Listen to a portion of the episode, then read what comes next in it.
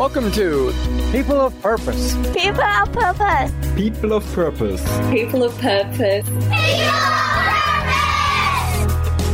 People of Purpose is a podcast of inspiring people whose stories help you see things differently, live with intentionality, elevate the way you participate in the world, and take the necessary leaps in your life to seek and find your passions. Come with us and develop the courage to wholeheartedly pursue your purpose and unleash your truest potential. Hi, welcome back to People of Purpose. I'm your host, Tanner Badgley, and this week we will be wrapping up our conversation on the power of CEO peer advisory groups and how it can make a difference in your organization. If you didn't get a chance to listen to last week's episode, I highly encourage checking that out. Some of the things we covered are what makes helping teams develop feel purposeful for him, utilizing peer groups to help define what was possible and maximize effectiveness. Leo also shared the role of peer groups in establishing a unified collective purpose and elevating this sense of purpose, and how his concepts apply to being an entrepreneur versus working in, in an organization. And lastly, he talks about how they identify talents in an interview process and put them together in a strategic way. And in this episode, we will be covering what is psychological safety and its role in peer groups, how he simultaneously deals with being an entrepreneur and being a facilitator of peer group transformations, the bigger vision for his future, and his best advice for someone in their 20s around how to seek, find, and fulfill their purpose. Last but not least, the value of mentorship and uplifting your sense of purpose. Well, let's dive in. Here's to becoming people of purpose.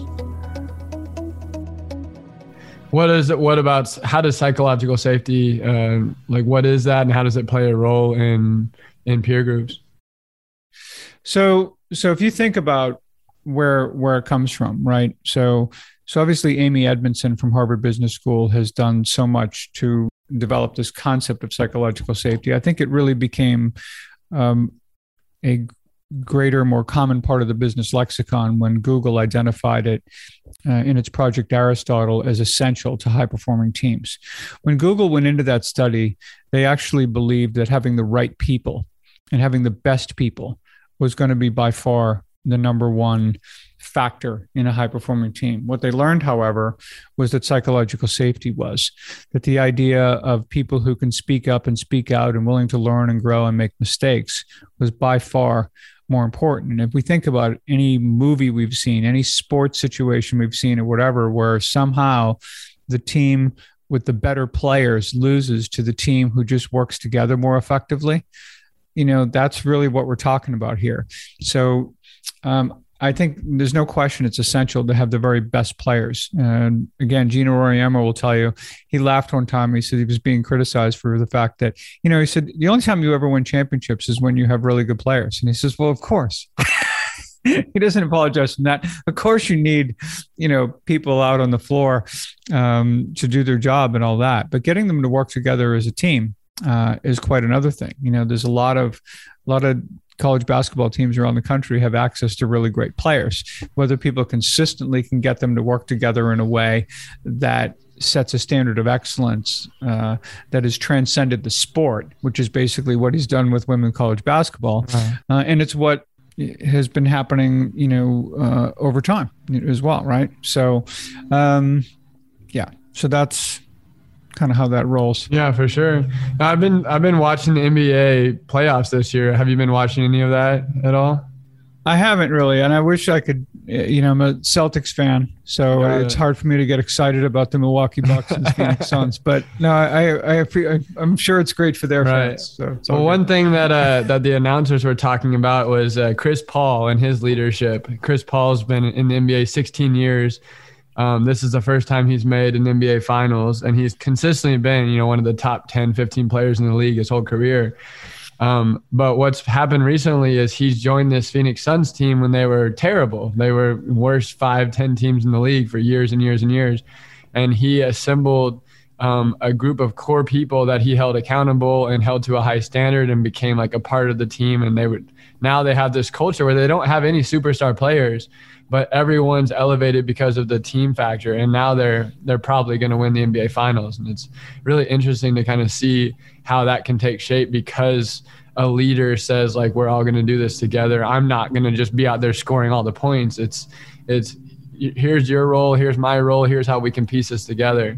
And it seems like the announcers and with ESPN and stuff have such a great respect for Chris Paul because he he gets that as a leader on the floor. It's a great example of the difference between, you know, you can be a leader of the team kind of in that formal way, but you can also be a leader in your team.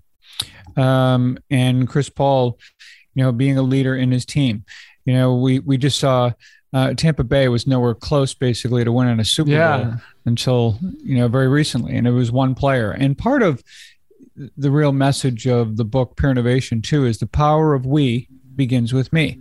Right, it begins with each of us. It begins in, in with the recognition of how much I matter, and recognizing and owning the importance and value of the contribution you're making to a team to fulfill whatever purpose mm-hmm. uh, you're there for. And so, yes, one person can make a difference. It takes a whole team to get it done, but that one person can elevate everyone else. You know, they always talk about the kind of players, whether you look at a Jordan or you look at Larry Bird or people like that, they made everyone else around them better. Mm-hmm. It wasn't just that they were good players, they had this ability to elevate everyone else, right? They modeled such incredible practices that it made everyone work harder. You know, when Larry Bird, for example, was the first one to practice and the last one to leave, and he's the best player on the team it kind of got all right maybe i need to be putting a little more work in here. Maybe i need to be kind of as committed and dedicated and do, doing those little extra small things that attention to detail that commitment to a different standard of excellence um, and a higher standard of excellence. And once everyone does that for one another uh, it can become infectious. And now you've got a team that that believes in itself right? It's um, you know, uh, I wrote an article a number of months ago, kind of recounting this whole situation with the, you know, Boston Red Sox still the only team to ever come back from three down in a series in Major League Baseball. Um, and they win the American League Championship against the Yankees. They lost game three, like 19 to three, I think it was, was the score. And then they go win four straight, you know, two at Fenway and 2 mm-hmm. at Yankee Stadium. And, um, it was a team that started to you know when you put that much work and that much effort into spring training 162 game season all the playoffs this is you know most teams in that situation aren't going to roll over and just say well i guess we'll wait till next year. It's like no no no. You know we have to win just the next game and then we have to just win the next one and then they're confronted with all this stuff about hey no one in major league baseball has ever done it. And they're like well why not us? Why what, let's be the first then. Let's kind of do that. And when you get that kind of collective belief magic happens. And if you look at that particular series you know with one of the games i think went 12 the other one went 14 innings. Uh, the sox pulled it out in, in the two games in a row with you know, with what? David Ortiz basically carrying the team on his back uh, for a lot of those games. It was extraordinary, and I think, um, and sometimes, by the way, it's not always the superstar player that may be carrying the team on his back. Um, I think when if you look at the NBA Finals in '81, I realize we're using a lot of sports metaphors here, but uh, Cedric Maxwell, I think, was the most valuable player um, of uh, Game Seven in in or however it went in that series. They played Houston. I think it was Game Six or something.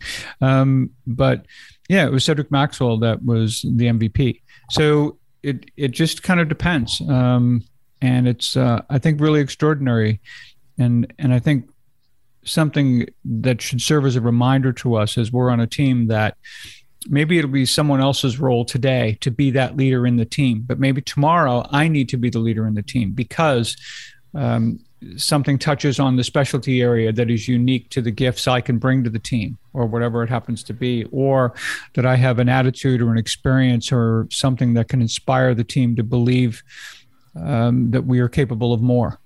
And, you know, I think every one of us can, has a potential to play that role. Yeah, for sure. So when you are when you have taken the torch of leadership in your organization and you see what changes need to take place to get this culture during that integration phase where you're kind of changing the face or the brand or the culture within the organization, how do you how do you deal with the need for like short term like in the short term you still need to generate profits you still need to have the business operations going but you're transforming so many pieces simultaneously how does that transition um, go best in organizations? Yeah, well, let's say, you know, let's face it, oftentimes you need the financial resources to finance your ability to grow and be better. So you always have to pay attention to those things. Um, the other thing, too, is that uh, it's not about, you know, it's like they say, well, how do you eat an elephant, right? One bite at a time. And I, I think you've got to look at how do we go about this in a way that gives us these short term wins, that allows us to celebrate, that allows us to, um, you know, show results in the near term while we know we are building toward the longer term. And I think that becomes essential.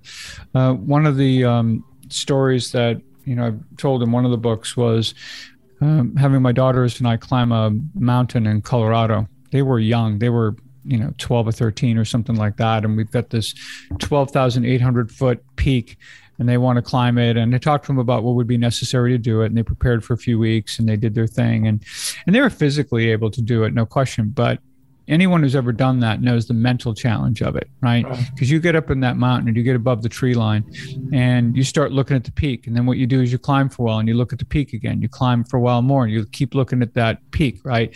It's this idea of keeping your eye on the prize, which can be incredibly bad advice, by the way so finally they realize it becomes debilitating because every time you look at that peak it appears no closer than you looked at it 20 minutes earlier. I mean it's really like man like are we ever getting there? This is just terrible. So they get to a point where they start telling me like hey the view looks pretty good from here. Um, or i talk to them about making sure that we've got to be mindful of weather you know when you're on a mountain in the summertime you don't want to be on a big rock in the middle of a thunderstorm. So and there was it was this like w- little you know, puffy white cloud up there. And my daughter says, Dad, is that we to be worried about that weather? I said, No, I think we're okay. So I can I can clearly tell they're like right at the end, and they're looking at me and they're exhausted, and they said, We think we're done. This has been great, and and I said, Well, tell you what, why don't we climb for ten more minutes, and uh, and then at the end of ten minutes, if you guys are done, we're done. And they're like, all right, fine. They humored me basically. But I said, tell you what, here's where we are. There was this big bush that was right here. And so we climbed for our 10 minutes and 10 minutes uh, to the second. They're like, all right, 10 minutes. We gave you 10 minutes. Is up. Look. And they look at the peak. They say, it's no closer than it was 10 minutes ago. I said, look behind you. And they looked at that bush and it was a dot on that landscape down the mountain. And they couldn't believe the progress they made. And because of it, they were like, wow, okay, well, you know, we can keep doing this. We can do this for another 10 minutes and another 10 minutes. And as they did, you know, they were celebrating the victories along the way as mm-hmm. opposed to being so fixated on this peak that never seemed to be getting any closer. Um, and you find that, you know, you just keep putting one foot in front of the other and you will get there. But I think to deal both with the physical and emotional, you know, drama, trauma, whatever you, you want to use for a word that we all kind of suffer through to do that, we need uh, some mechanism. We need some ability to be able to celebrate along the way and feel good about what we're doing and mark those small wins. And I think once we do that, um, that can be hugely helpful to achieving any longer term goal. So is that kind of like creating a space for for gratitude or for talking about the good news of, of the past week? Is that is that mostly what that looks like? Yeah, I, I there's no question. I I think um, companies pretty much don't celebrate enough. Um, they don't. If you look at the five exemplary practices of leadership by Kouzes and Posner, right? One of them is encouraging the heart. Um, they do a self assessment. They do a whole 360 assessment about how you um, score against each of those practice areas. And my recollection of it was that encouraging the heart is for most people where they score the lowest. Um, they're really good at challenging the process. They're really good at, at you know inspiring a shared vision or uh, enabling others to act. Um, you know, but they're not always really good about taking the time to publicly recognize how important it is to encourage people's hearts. And I think once leaders can tap into the power of that and and the understanding around that, um, it, it, just helps it helps unify teams it helps them be more successful it helps with a lot of things you know another metaphor for this that um, is helpful is uh, one of the things i was taught uh, is if you're a runner and you're running long distance and all of a sudden it's one of those days where you're just not feeling up to it and it's a we'll ballpark, we'll say it's a 10 mile run. So at eight miles, you're feeling like, all right, the only way I'm going to get through the last two miles here is to kind of walk and run and just get me through it and be done. So your choice of doing that is either you're going to run till you can't run anymore and then stop and walk for a while. And then all of a sudden you start running again and you run until you can't run anymore. And then you walk for a while, which what happens, right? Every time I stop, it's just a repeated defeat essentially, right? So then you get at the end of the 10 miles, and even if you finished it, you're feeling crappy about it, and it certainly doesn't help your confidence the next day. However, what if you said, I am going to run to that stop sign or that tree, and when I get there, I'm going to declare victory, and then I'm going to walk for a little while. And as soon as I'm ready to kind of run again, I'm going to mark another spot and I'm going to run to it and I'm going to declare victory again.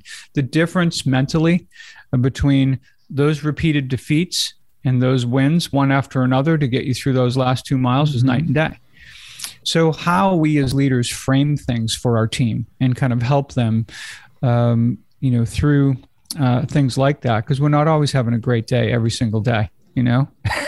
so, uh, I think it's really important for leaders to be attuned to that, mm-hmm. and for every team member to be attuned to it, and that's how we lift each other up, right? How do you get attuned to it individually? Like what do you what do you have in place in your day to allow you to kind of put your oxygen mask on first or, or like feed your feed your own self um, in order to be able to be this kind of leader? Um, so usually for me, um, and I'm very lucky in that I have the flexibility to do this, being you know uh, what I do. But there are days where I could so, so let's say I have an article I know I need to write or something I need to finish or something I need to do, and I'm just not, I'm just not feeling it, you know? Um, so I don't want to not do anything. So what I do is I seek out other things that are productive yet represent outlets for me that give me energy, right? It could be um, connecting with people on some things that I want to do that day. It could be going on Canva, for example, and creating uh, infographics or doing things that just give me some fun, you know, th- that gives me a little energy, that gives me a little spark, so that by the time I've got to do this other thing that I've been loath to do. Uh, I'm I'm in a better headspace to be able to do that and recognize that uh, that and and recognizing by the way too from a productivity standpoint if i try to force myself to do something when i'm not in the headspace to do it it will won't be as good and it will take me twice as long if i take that time and do other things with that time that are productive by the time i get to the activity and i'm ready for that activity i will do it twice as fast and it will be twice as good so that's a little bit of how I kind of mentally yeah. do that juggle, you know. but we all do, and and it's not it, it's not hard to tap into. You either feel like it or you don't. You know, it's just uh, there's just days where uh, you wake up. And by the way, again, as I kind of opened the show here, I feel amazingly great about what I get to do every day, and I'm energized by it all the time. However, there are different activities and different requirements around uh, fulfilling that purpose. And so I have to just kind of manage my time and manage my energy around trying to be really productive um, when the time is right. Mm-hmm. Right. What is like your bigger vision for where all this is going? Like, do you ultimately want to be retired, or is that not like a concept that's interesting to you?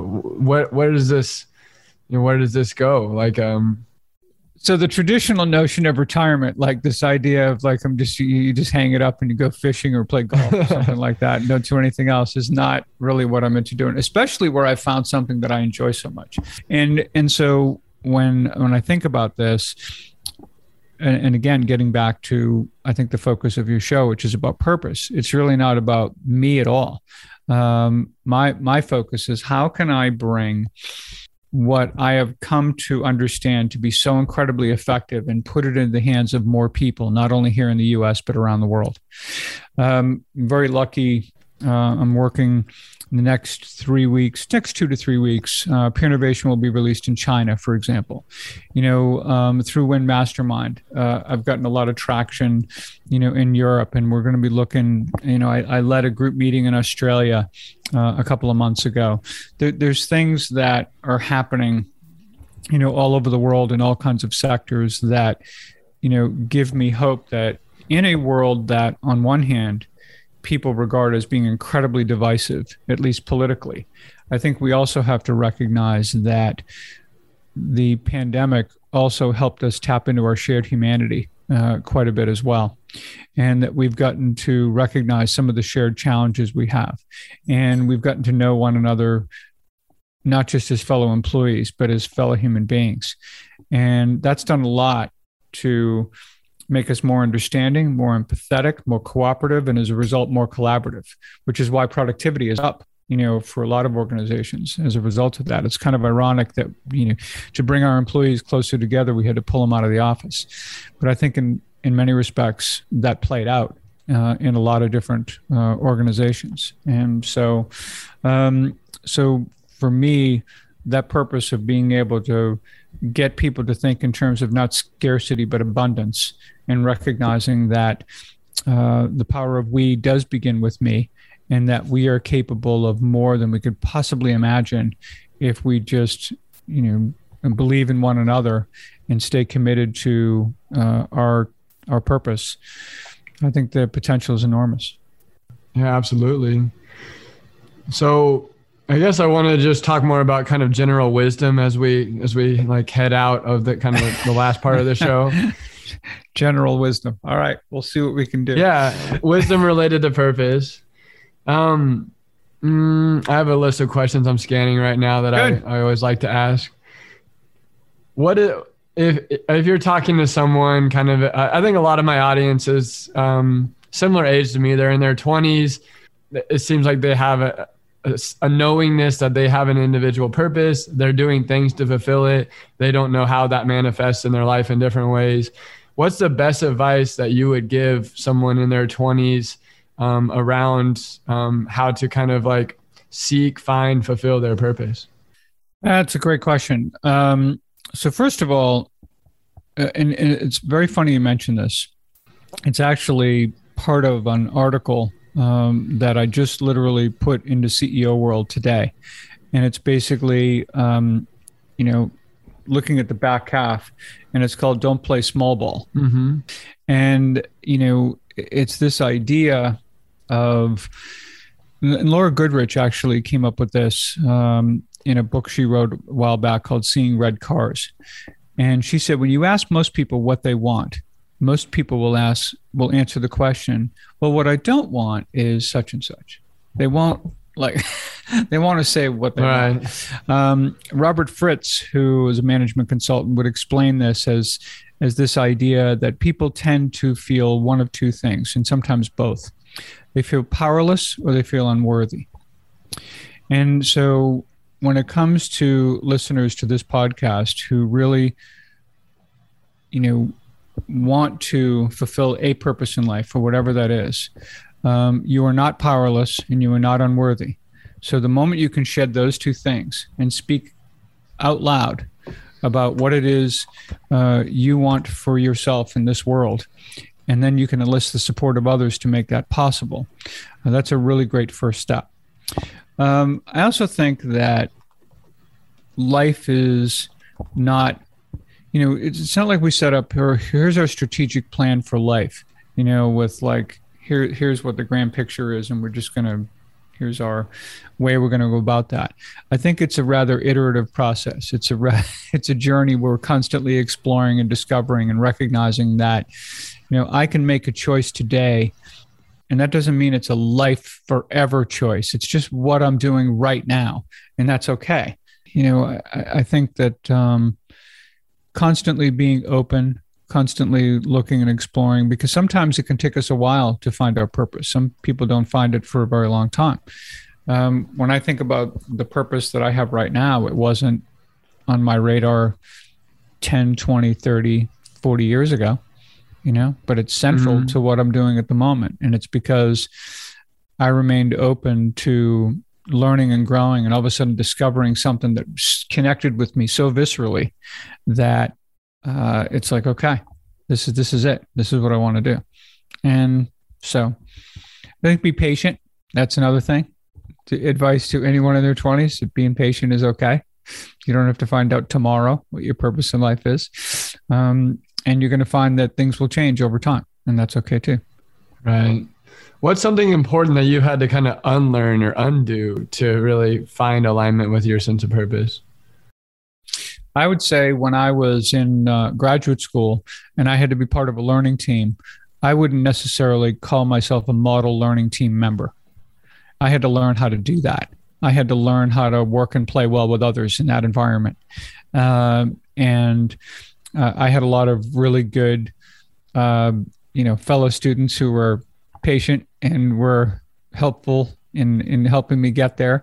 And but those were invaluable lessons uh, that uh, I think that you know I've been able to take with me going forward. So yeah, I had to unlearn some of that. Right. Um, do you have a, a, mentor or someone that um, that really impacted your journey, and how how do you suggest people go about finding mentors that can uplift their sense of purpose?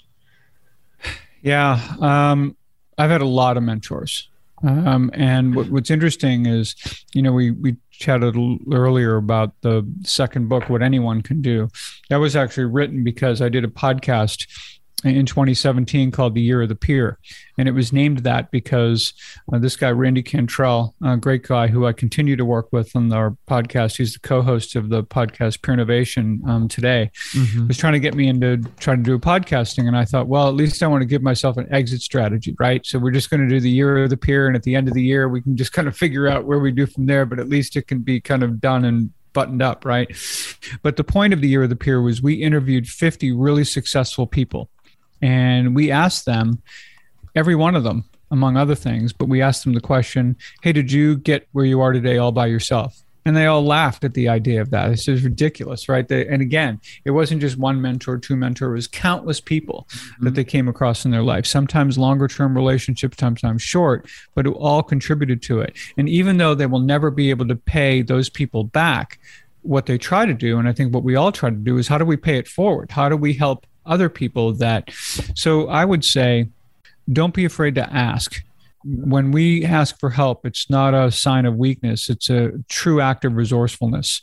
Um, so if you're in your 20s and you're looking to learn about certain areas or try certain things or whatever it may be that you're trying to learn you'd be amazed at if you just ask for help a lot of people would be very excited to give it to you because they remember back when they were that age and they were asking the help of others and somebody stepped up and did that for them. So I think that's really helpful. Right, exactly. Cool. Yeah, I totally agree with that. That's that's really wonderful how you you shared that that no one gets where they are themselves and they have lots of mentors and you don't need to feel like you're in this direct debt to someone like you're probably never going to be able to pay back the mentor what they gave to you, but you can pass it forward and be someone else's mentor. Absolutely. Uh, it's a big part of leadership. All right. Well, uh, yeah. Before we conclude, I just wanted to give you a chance to kind of um, share how people can get, um, you know, in, in touch with your work more. You know, what is what is your deepest intention for being on this podcast interview, and how can our audience help you, and how can what you do serve our audience? What's the next steps that people can take? Yeah, I think it's been a great opportunity, and I really appreciate it, um, Tanner. The the opportunity to kind of extend the reach of the message about the importance of surrounding ourselves with really great people, whether that's informally among our our friends and colleagues and and family members and all, or to be part of a, a peer group and recognize that as a contributing member of a team, that you really matter. Um, I do a lot of work with peer groups, helping them um, really squeeze the most valuable possible value possible out of their peer group experience. And I also work with teams to basically take what peer advisory groups do so brilliantly and help them apply them to teams in their organization. So oftentimes we'll work with cross-functional work teams uh, in the C-suite, and then work with um, you know organizational teams uh, inside the the company. And it's it's a lot of fun. But people can connect with me on LinkedIn. Certainly, um, they can go to uh, leobottary.com L E O B O T T A R Y dot com. You can also go to peernovation.co. Uh, takes you to the same spot. And you can learn a lot about um, my work. There's, I mean, like hundreds of articles and podcasts and everything. It's a pretty content rich site and it's all there for you for free to use in whatever way you like. But if I can be ever, um, ever be helpful to you or your organization, you should feel free to reach out. Awesome. Great. Thank you. That's wonderful to hear. Yeah, and um, we're here to help you in any ways possible too. If you want to connect with certain folks, uh, I interview people of purpose, you know, every month, and it's uh, it's a really beautiful role, as you understand, to be in the podcast seat and um, kind of see where people really shine and how people can connect together. So if there's something you want to do with with with us or any of any of our guests, feel free to reach out as well. Well, thank you. Yeah. Um, so yeah, as we as we sign off, is there any kind of a thing that we didn't talk about that you want to share? Any final thought to kind of leave the audience with? No, I think that um, you know, again, there's a woman who I, I, love her work. Her name is Angela Maiers, and she does a lot of work with kids.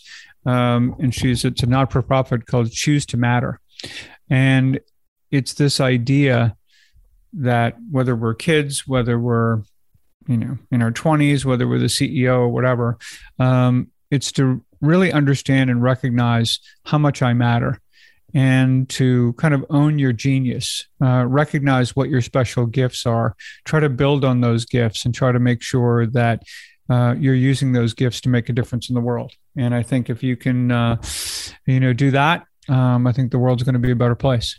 I love it. I can't agree more. Well, yeah, thank you so much, Leo. Uh, it's been wonderful to kind of, uh, yeah, understand your message at a deeper level and put some tangible ideas to it.